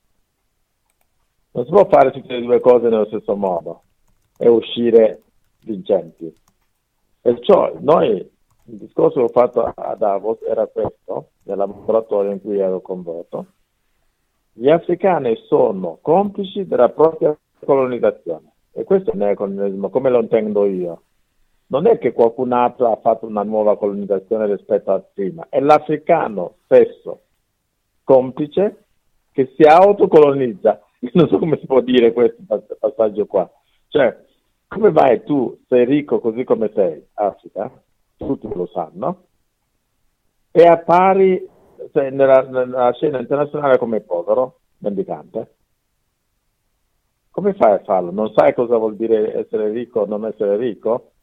Tanto da essere di nuovo mendicante, quando sono gli altri che avrebbero dovuto essere mendicanti, perché qualcuno ha messo eh, i dirigenti africani non sono eletti dal proprio popolo a dirigerli. Hanno ereditato un sistema che non è proprio per governare il proprio popolo. Non è possibile questo. L'Africa sapeva governarsi, non è che era un posto qualsiasi. Se noi leggiamo i libri di paleontologia, sì, l'uomo nasce in Africa. Come fa che l'uomo nasce in Africa adesso lui impara da, un altro come vivere? Ha vissuto prima, gli altri hanno imparato da lui a vivere, a me no, fino alla prova contraria. Come si adesso risulta che per vivere bene in Africa devo imparare da un altro, è grave, c'è qualcosa che non funziona. Chiaro. Diciamo. Allora, il neocolonialismo, come l'ho interpretato io, dopo gli studi che abbiamo fatto, analisi, questa, ricerche, è che l'africano è neocolonialista lui stesso, primo, aiutato o provocato o costretto possiamo anche aggiungere questo, questo, questo aggettivo, costretto a fare il gioco dell'ex colonialista in casa propria. Cioè, mentre l'altro sfruttava le risorse africane a senso unico, adesso utilizza l'africano per sfruttarlo uh, di nuovo, ma questa volta dicendo no, voi siete indipendenti, noi veniamo da voi, e facciamo affari. Non fanno nessun affare, fanno quello che dice quell'altro. Ci siamo? Sì. Quindi, questo, questo intendo così, nel, nel, con gli altri posso intendere come, come pensano che no, sia, sia bene fatto. Quindi l'africano che non ha potuto gestire il proprio paese sul mandato del proprio popolo, ma sul mandato degli altri, vedono la, la, la disfatta dell'Africa. L'Africa è una cultura, ce l'ha. Basta pensare all'Egitto, un tempo. Basta pensare a Alessandria d'Egitto, centro culturale mondiale, ma Alessandria d'Egitto fosse, fosse un paese occidentale. Mm. E com'è che abbiamo avuto tutta questa gloria dell'Africa d'Egitto, Alessandria, e adesso eh, noi pensiamo che loro sono poveri anche culturalmente? No, qualcosa non funziona. Certo. Quindi il neocolonialismo è il passaggio secondo che abbiamo presentato. Terzo qual era? l'epoca odierna è quella della, de, diciamo, del, partner, del partneriato. Cioè, mentre prima l'altro prendeva e se ne andava, win-lose, chiamiamo così, win-lose, sì. uno viene a casa tua, eh, decide lui come fare, prende le tue risorse, se ne va, ti dà 10 euro se vuole, spizza lui i premi e prezzo delle materie prime a casa tua. E tu non fissi nessuna l'africano non fissa il prezzo delle materie prime a casa degli altri, e dopodiché eh, eh, quindi uno prende e non lascia niente, addirittura finché il ricco rimane ricco del sottosuolo ma povero in realtà di, qualsiasi cosa, della, sanità, dell'educazione, di tutto. Allora, il secondo era questo neocolonialismo dove invece di liberarsi veramente, essere indipendenti, una sua indipendenza, L'altro continua a fare gioco e quindi crea un, un periodo di, di corruzione professionale, diciamo, reso professione. Sì. Cioè la, le persone non, sono corrotti e minacciati anche di fare come dicono, dicono gli ex coloni, se no pena la loro morte. È successo. Ha assassinato. E tanti presidenti africani assassinati dalle occidentali, dalle, amministrazioni occidentali, e come, come mai erano eh, assassinati? No? Lumumba, compagnia giusto per chiamare qualcuno. Eh, eh, tu, tu, chi li ha uccisi questi? Sono gli occidentali che, visto che questo voleva fare l'africano davvero, cioè, no, quello là non può fare l'africano. Eh, l'abbiamo messo per fare come diciamo noi, non per fare quello che dice lui. Adesso vuole fare veramente come dovrebbe dire lui, lo facciamo fuori, fino a che arriviamo all'odiene momento dove avete sentito tante coppie di Stato eh, in Africa recente, qua di là, ma con una, una cosa che bisogna ricordarsi, quando si fanno coppie di Stato c'è lo sfacimento di sangue. Avete visto che chi ha seguito la storia, come sta seguendo la storia, non ci sono sfacimenti di sangue questi ultimi colpi di Stato in perché si tratta di un momento epocale di cambiamento di mentalità, un momento di cambiamento in corso, non di uccisione, di sostituzione di qualcuno e via dicendo. Quindi l'africana ha bisogno di cambiare. E, e toglie l'altro che dovrebbe essere il suo presidente, come che è, e dicendo tu non stai facendo presidente come, come ci ha detto che facevi, cosa avreste fatto, quindi non sei più il nostro presidente, però non ti facciamo niente, le metti da parte, noi ci pensiamo adesso come fare. Diciamo? Allora è, è periodo dove eh, dobbiamo fare un nuovo gioco. Allora lei ha detto una cosa passando, dai cinesi, imperialismo, no, il cinese viene lì, cosa fa? Il cinese è anche un, poveraccio a casa sua, lui c'erano quanti migliaia di persone sono lì che non hanno manco posto da dormire? Se trovano posti africani dove dormire, lui dice, beh vengo anche io, ci sto con te, c'è la terra, ce l'hai io non ce l'ho, allora loro vengono, mettono i fondi, non ti danno in prestito i soldi, ti li mettono per sé, non è che stava mettendo solo perché lui ti fa del bene a te, fa bene a te e a se stesso, diciamo? Sì. Perché ha bisogno di spazio per, compa- per campare pure lui, poveraccio. Quindi l'africano che ha il micio dice, vabbè, vabbè, la Banca Mondiale che fa? Do soldi agli africani adesso tu devi pagare i debiti. L'altro, se viene con i soldi per campare lui e anche te, senza debiti, chi prendiamo? Banco Mondiale o gli africani? O, o il cinese? Il cinese? Diciamo? Sì.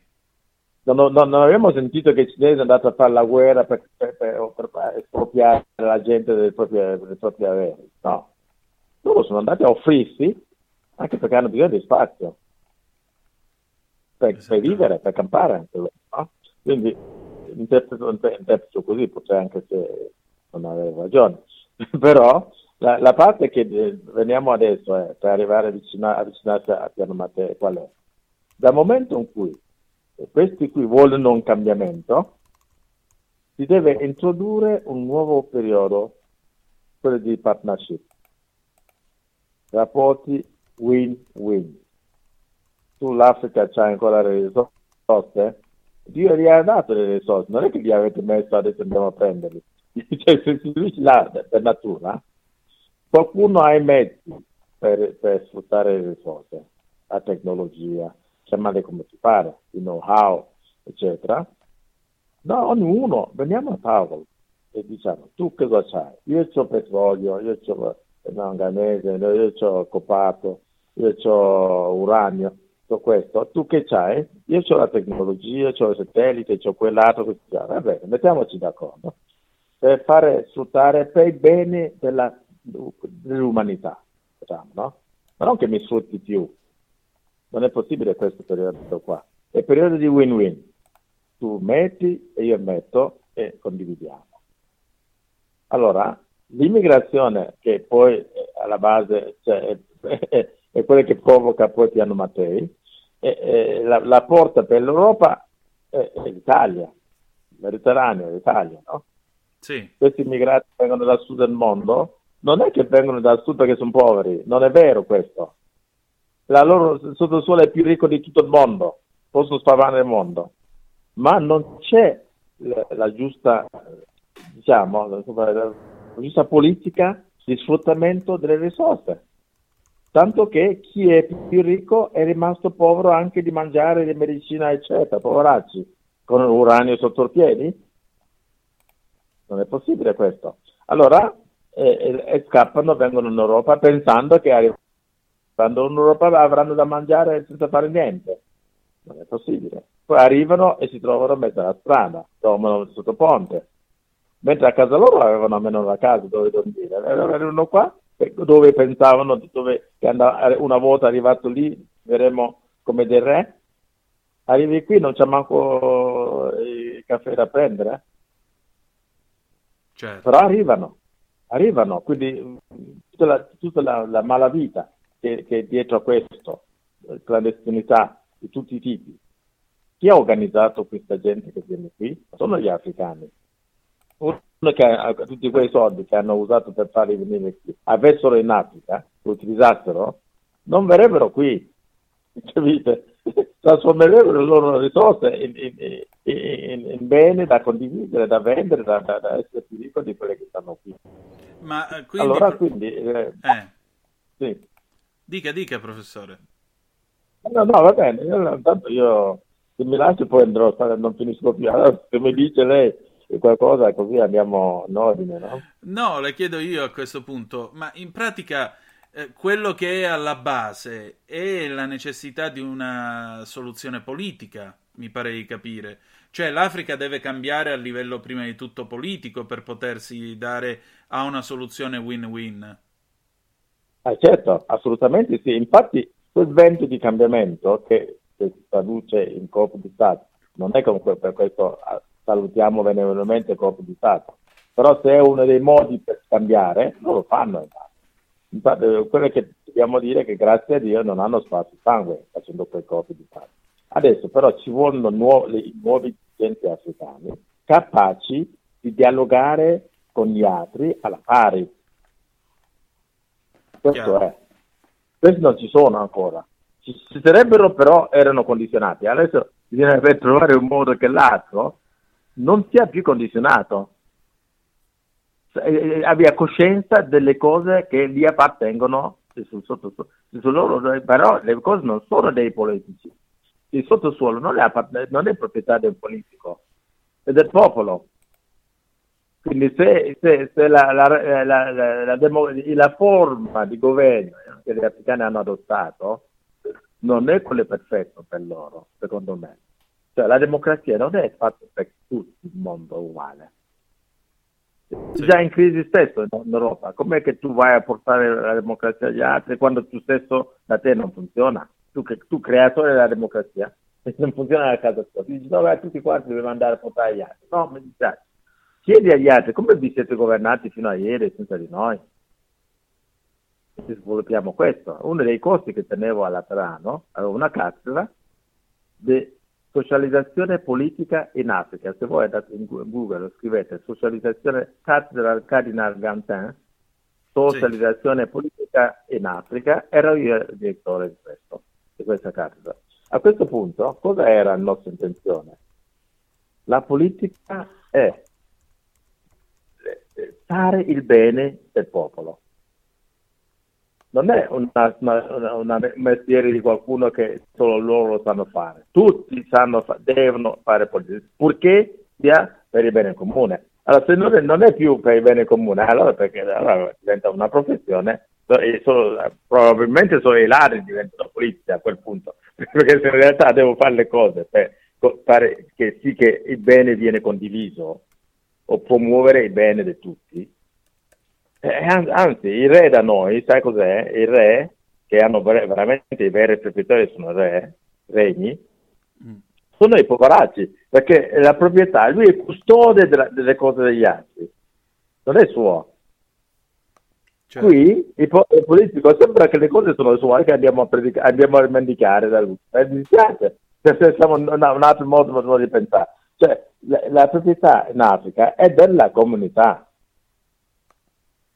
Poi chi è responsabile fa sì che quella proprietà della comunità sia proprio condivisa da tutti. Allora, siccome non è così adesso, perché hanno adottato altri sistemi per governarsi che non, non, deriva dalla propria cultura, ne va, vale la pena investire oggi sulla formazione, ma su tirare fuori la cultura i valori culturali di, di ogni popolo, che non sono uguali agli altri.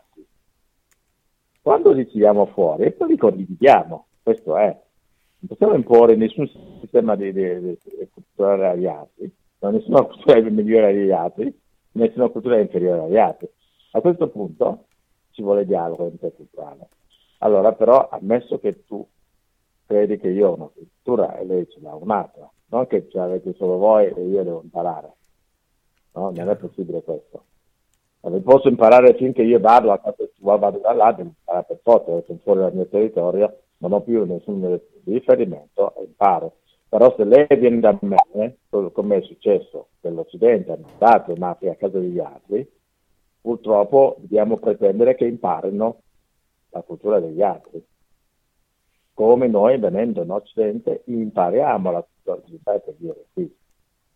Allora, dopodiché però l'Occidente mi deve dire tu hai imparato il mio, ma qual è il tuo che non, non mi hai insegnato?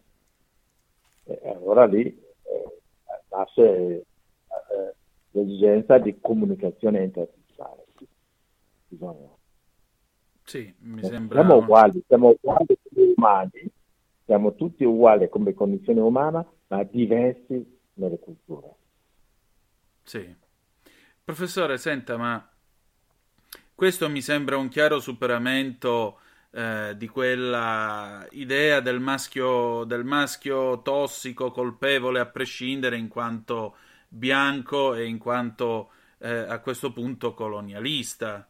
Mi sembra abbastanza chiaro questo. Sì, sì, è superatissimo perché il bianco, se, se, se, lei va in Africa pensando che perché è bianco li guarderanno con benevolenza, ha già perso.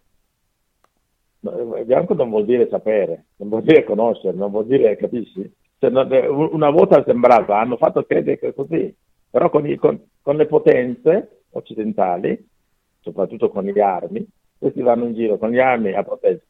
Ma beh, allora siete delinquenti, abbiamo detto se si vede un bianco da noi che lui va in giro eh, proteggendosi, lui è delinquente vero, non sono, non sono gli altri, capite? Perché tu sei, ti proteggi andando via? Non ho mai visto un re con una guardia, certo. guardia del corpo, non c'è. Perché allora il re è vero, è il re con la guardia del corpo, è lui il delinquente che si, si protegge da qualcosa. Allora, tutti perché mai, come mai sono, vanno tutti liberi, vanno al mercato, fanno qualunque cosa, re o non re, e andiamo nel sistema dove dovrebbe essere civilizzati, cosiddetto, e sono tutti protetti. Di che cosa state proteggendovi? Qualcuno ha preso di più di sé. Io usavo sempre un'espressione di Sant'Agostino. Sant'Agostino di Pona è africano, diciamo. Sant'Agostino è venuto a Roma a insegnare la retorica a Roma, un africano, ha detto una cosa molto importante e lo diceva in quanto africano, mentalità sua. Ha detto, nessuno può essere povero, detto povero, se non l'abbiamo reso tale. Perché dice, come ha fatto sapere che sono povero? Perché ha, eh, mi ha privato anche persino del mio necessario, dice lui. Diciamo, ci, capi, ci capiamo, attento? Sì, cioè, certo. come mai tu sai che io sono povero? Perché le cose che dovevo avere la mia, tu dovevi avere la tua, non solo l'hai preso la tua, ma mi ha sottratto anche la mia, tanto che mi ha reso povero del, del, del quanto mi aspettava, dice lui. Quindi il vero, il vero, il vero ladro è, è, il ricco che dice che è ricco, non è povero. Quindi se noi dobbiamo andare a cercare il ladro nella società, dobbiamo prendere dai ricchi, dice lui. Perché il ricco è diventato ricco perché ha sottratto da, da, anche dagli altri il loro necessario. Perfino, dice perfino, non, non, per fine loro necessario, così che l'altro non ha più neanche necessario. E io, io, io mi vanto di essere ricco. Eh, mi è piaciuto perché, perché, io quando sono venuto qui a studiare ho capito Agostino venendo a studiare qua. E dopodiché ho capito che no, quello là ragionava africanamente e gli altri non lo sapevano come mai lui ragionava così. Perché dicevano, oh, ma quello è ricco. Come avete fatto arrivare al concetto di ricchezza? perché l'avete privato qualcuno del suo, avete preso più di quanto vi spettava, altrimenti dovremmo essere tutti ricchi, no? Ammesso che ricchezza vuol dire che è un bene per tutti, tutti dovrebbero essere ricchi per essere uomini, però se qualcuno è povero, no, qualcuno è ladro tra questi due, e chi è ladro è ricco, chi si dice ricco, perché ha, ha sottratto qualcosa da qualcuno, altrimenti dovremmo avere tutto il necessario, no? Perché devo avere di più? Per stare in, nella, nella società. Siamo nella società e c'è di più, come tu hai di più? Per che motivo cioè, dovresti avere di più? Per fare che cosa poi? Bisogna far nascere 10.000 Agostini, Sant'Agostino, perché lui dice le cose che diceva oggi, sai quante persone dovrebbero essere in galera invece di dire che sono poveri, sono ricchi? Chiaro. Però, eh, professore, a questo punto, insomma, ci vorrà molto tempo prima di parlare di un integrale sviluppo dell'Africa, in conclusione. Cioè, eh, qui no, il rischio è che siano soldi a pioggia per nulla. No, l'Africa è pronto per tutto. L'Africa non è l'ultimo arrivato. Il problema è che dobbiamo ridimensionare i rapporti. Non c'è più qualcuno che dice quello che si deve fare. E la realtà è se io ho petrolio sotto questo suolo qua, tutti lo sappiamo, il petrolio servirà per fare benzina, quello che si fa, che tutti hanno bisogno di benzina, no? solo in quel posto c'è petrolio, cosa dobbiamo fare? Non andare a prendere con forza, come stanno facendo adesso, pregandosi della vita degli altri. O il caffè cresce solo lì, il cacao cresce solo lì, e com'è che tu per prendere cacao decidi tu quanto costa eh, eh, l'altro che ha prodotto cacao, fa il poveraccio? Il tempo è arrivato di dire non posso fare nulla, mettiamoci a tavolino e sviluppiamo tutte le cose che servono per la comunità. Qualcosa deve venire sempre comunque dall'Africa, non, è, non, c'è, non c'è, niente da fare, no? E però per fare questo no, dobbiamo non prendere con la forza, questo non è possibile, non è accettabile. Quindi negoziamo, tu Africa cosa hai bisogno? Devono dire loro cosa hanno bisogno, in cambio di quelle che noi andiamo a prendere da loro. E questo non è lontano,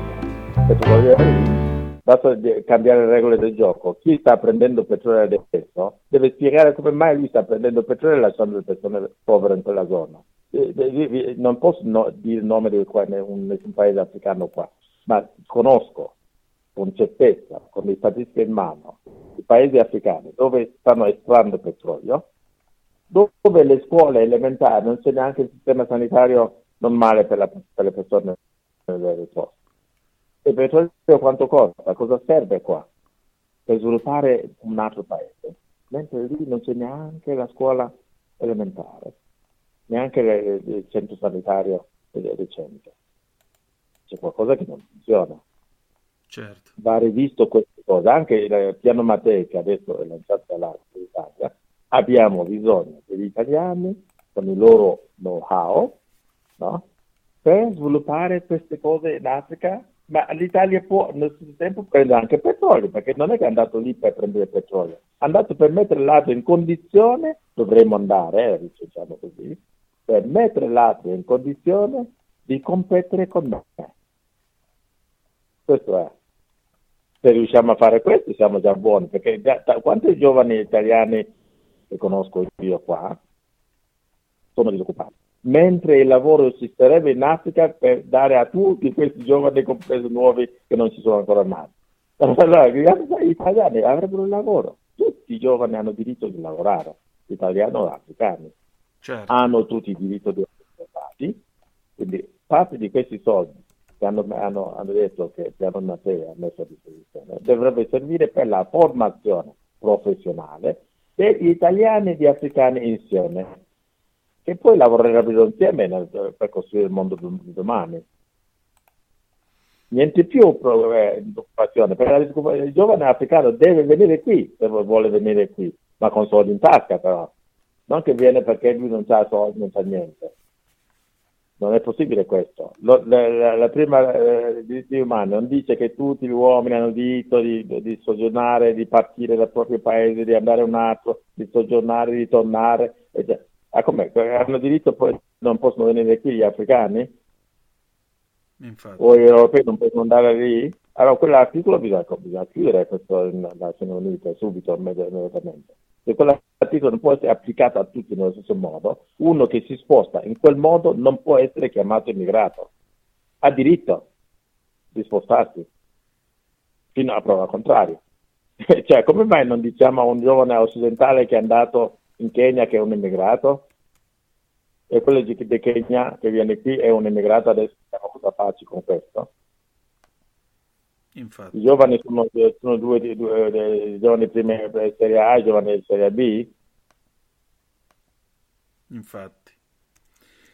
Professore, credo che sia stato alquanto chiaro. Io la voglio ringraziare del suo tempo e della sua disponibilità.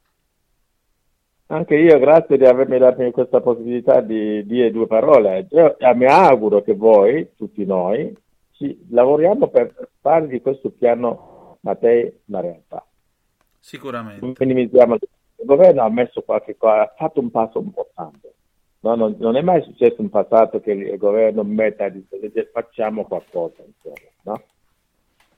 certo. Il summit è stato adesso il summit Italia-Africa e eh, seguito subito dopo un summit Italia-Congo e io mi auguro che si seguano altri Italia, Kenya, Italia, Camerun, Italia, Burkina, così, in modo che vediamo che cosa riusciamo a fare insieme, no?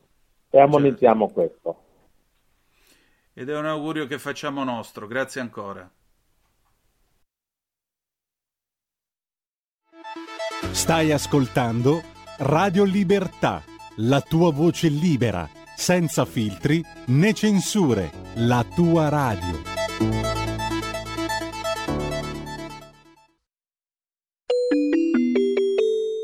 Qui Parlamento. La linea torna subito ad Antonino Danna. E grazie caro condottiero Giulio Cesare Carnelli, le 19.36 sulle magiche, magiche, magiche onde di Radio Libertà.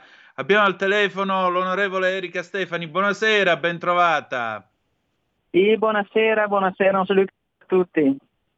Grazie. Allora, mh, mm, oggi si è parlato di bullismo. Sì, oggi si è parlato di bullismo e fatto al Senato, tra l'altro veramente con un'amplissima maggioranza, se non l'unanimità, questo disegno di legge eh, su, sui ragazzi. Allora, qual è il grosso tema dei ragazzi? Sembra, sembra veramente strano per chi ha la mia età e abbiamo vissuto da ragazzini, potevamo andare via in bicicletta, potevamo giocare, non c'erano queste frustrazioni, ci troviamo adesso veramente con un mondo di ragazzi che stanno soffrendo basta e non occorre solo vedere le notizie di cronaca, ma basta guardare i numeri. Il monitoraggio fatto dal Ministero dell'Istruzione sta vedendo un aumento dal 2020 del più del 22%, quasi 27% sui reati di cyberbullismo e bullismo. E da un sondaggio risulta che praticamente un ragazzo su quattro Uh, riconosce di essere stato vittima di bullismo e questo significa che i dati sono proprio preoccupanti importanti. E, ehm, e come affrontare, come affrontare le, ovviamente le radici di, questa, di, questo disagio sociale non sono di l'altro ieri, sono dei disagi che forse conseguono anche a una, una società che sta vivendo una transizione difficile però gli strumenti che dobbiamo usare ci, li dobbiamo anche trovare. È stato approvato ancora l'autunno scorso il decreto Caivano sulla delinquenza minorile, quindi un insieme di norme che riguardano il processo minorile. Mentre adesso con questo disegno di legge si è andato a guardare tutte quelle strutture di prevenzione, di educazione che sono prima di processo penale, prima di avere una denuncia penale, ma proprio per riuscire a creare dei binari di best practice, di buone pratiche e poter recuperare questi ragazzi eh, coinvolgere, anche, anche, eh, dobbiamo usare anche degli ammonimenti, eh, coinvolgere anche le famiglie, dobbiamo coinvolgere anche le comunità e soprattutto il grande messaggio che stiamo dando è che sono coinvolte appieno come ruolo, non dico principale, ma un co-protagonista la scuola, perché la scuola è la società, la prima società che un ragazzo vive quando esce dalla propria famiglia e la scuola eh, ha gli anticorpi, ha le strutture per poter anche evidenziare se ci sono episodi di bullismo, quindi questi provvedimenti vanno non solo nei confronti eh, delle vittime del bullismo, ma anche nei confronti dei responsabili. Certo. Ecco, e quindi ci sono tutti dei sistemi, poi io non sto qua a dilungare a dire i piani, eh, i compiti del PM nei tribunali minorenni, no, cioè, eh, stiamo dicendo che eh, occorre affrontare un tema, un tema molto complicato. Questa non è la soluzione ehm, definitiva, eh. sono tutti dei passetti che dobbiamo continuare a fare, aggiungere, eh, continuare ad affrontare un fenomeno che continuerà a essere in trasformazione eh. perché sulle baby gang, i gruppi, l'uso dei telefoni, come si usano i telefoni, l'accessibilità dei telefoni, ehm, quanto la, i genitori possono fare. Qual è il discorso? È che non è vero che il ragazzo eh, disordinato diciamo, nella sua vita venga da famiglie in situazioni di disagio. Ci sono ragazzi che vengono da famiglie dove magari non c'è, eh, vivono magari, non dico addirittura nel benessere, però sai, fanno parte della classica, voglio dire, media, media borghesia. E beh, abbiamo visto anche sul delitto di Giulia, cioè chi avrebbe mai, non stiamo parlando di un, di un ambiente suburbano, eh, stiamo parlando certo. di Veneto, il classico Veneto. Eh. E a maggior ragione, qual è il problema? È che se c'è una persona che ti chiama e ti chiede aiuto, il ragazzo che chiede aiuto, la famiglia che chiede aiuto, uno trova il rimedio. Qui dobbiamo riuscire a trovare i canali per dare aiuto anche quando non te lo chiedono.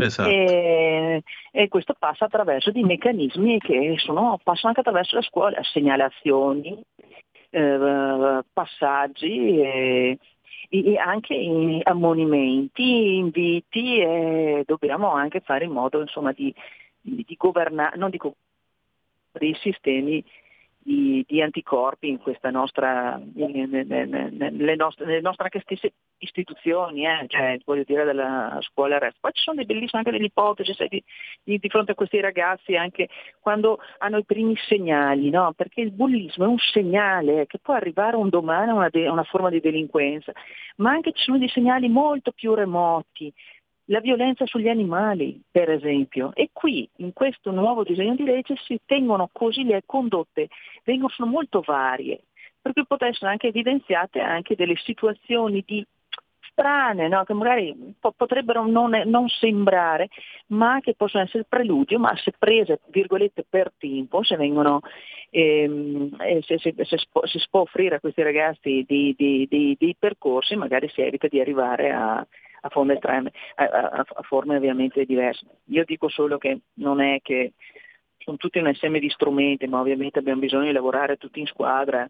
E la scuola, eh, lo sport, eh, la famiglia, i messaggi che diamo noi tutti e dico noi adulti, e forse pensare anche di riuscire a dare anche un'immagine, un futuro. Teniamo conto che ci sono anche delle altre questioni, la prima generazione delle persone straniere che vivono in Italia, è la prima generazione è quella che soffre di più, perché i genitori sono stati dei pionieri, ma i figli si trovano a mezzo in una comunità propria identità e, e, e, vi sono anche delle problematiche di natura anche psicologica.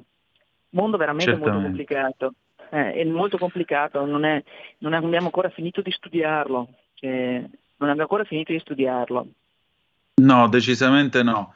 Ed è un mondo che comunque, se mi posso permettere, dovrebbe partire da un assunto. Non esistono figli degli altri, ma esistono solo mm. figli nostri, figli di tutti noi, sono Bravissimo. tutti figli nostri. Bravo. Proprio per questo è la capacità di riuscire a intuire eh, quei mm. segnali mm. che spesso non si colgono, come lei diceva.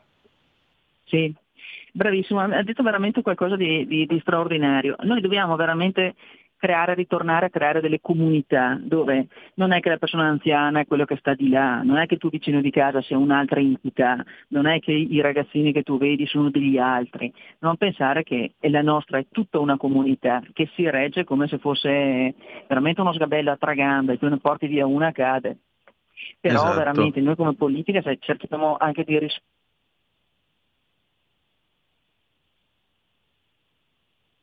Tutto tace. E Erika Stefani era in treno, ora la richiamiamo, Antonino. Sì. Aspettiamo un attimo di rientrare in comunicazione con la senatrice Stefani, così eh, concludiamo anche questa nostra conversazione stasera in modo tale da... Credo però che abbia detto delle cose di estrema saggezza sulle quali possiamo essere tutti quanti d'accordo. C'è in fondo bisogno, se ci fate caso, del recupero di quello spirito tipico del paese, da nord a sud, l'idea di essere comunità e quindi qualunque cosa mi interessa della mia comunità. Antonino, Ed è quello... Sì, Eccoci. Sì, sì, che ci fa la Eh, porta. Scusatemi, insomma- scusatemi, sono in un trasferimento. E... Non si preoccupi, riusciamo a mandare le sonde su Marte e non riusciamo a tenere il telefono in, in un treno. Io mi domando, cioè... Questo è un grande classico, non c'è campo, che meraviglia. Sì. Senta, per Comunque, concludere, insomma, no. qui c'è bisogno di, dicevo io, qui c'è bisogno della comunità anche come senso del paese, cioè tutto ciò che è pubblico mi riguarda. Noi non abbiamo più la dimensione di paese dell'essere tutti quanti insieme. Sì, e, e quello l'abbiamo perso. Io speravo, pensavo che dopo l'episodio, il caso di Covid, dove ci siamo trovati tutti isolati, ho detto Sì. che ritroveremo la nostra comunità. Invece c'è stato uno sbrimbellamento dei, dei- veramente dei rapporti del tessuto, ci occorreranno, l'avevano sempre detto che i nostri ragazzi soffriranno moltissimo di quel periodo lì, che ha aggravato un momento comunque difficile, è perché la nostra società è una società difficile dove veramente tutto è diventato eh, mediamente più difficile, forse anche perché non, non- viviamo negli anni 60 dove mettevi una monetina per terra e tiravi fuori un'azienda, dove ti inventavi il giorno dopo di fare il geometra e aprivi lo studio, c'era l'idea che di un futuro, l'idea che qualcosa che non finiva mai. Adesso è, È un mondo veramente molto più complicato, ma se, ci, eh, se lavoriamo tutti in sinergia e in cooperazione riusciamo veramente a trovare anche delle soluzioni dove, dove, dove appare impossibile trovare un motivo. Ed è questo senso di speranza che vorrei fare mio e di tutti gli dobbiamo dare. ascoltatori. Grazie. Grazie, grazie, grazie a voi. eh. E buon viaggio. Grazie, grazie e buon lavoro, un saluto veramente a tutti. A presto, Grazie. arrivederci. Qui Parlamento. Bella gente, noi abbiamo finito. Appuntamento domani 17.30 per chilometro Zoom con Lorenzo Viviani. Con noi ci sarà il professor Franco Prodi, quindi non mancate perché parleremo di ambiente con una persona seria che se ne occupa in maniera seria. Grazie per essere stati con noi. La canzone con cui ci salutiamo, Carol King, It's Too Late 1971. E ricordate che The Best is yet to come, il meglio deve ancora venire. Vi ha parlato Antonino Danna. Buonasera. Avete ascoltato Zoom, il drive time in mezzo ai fatti.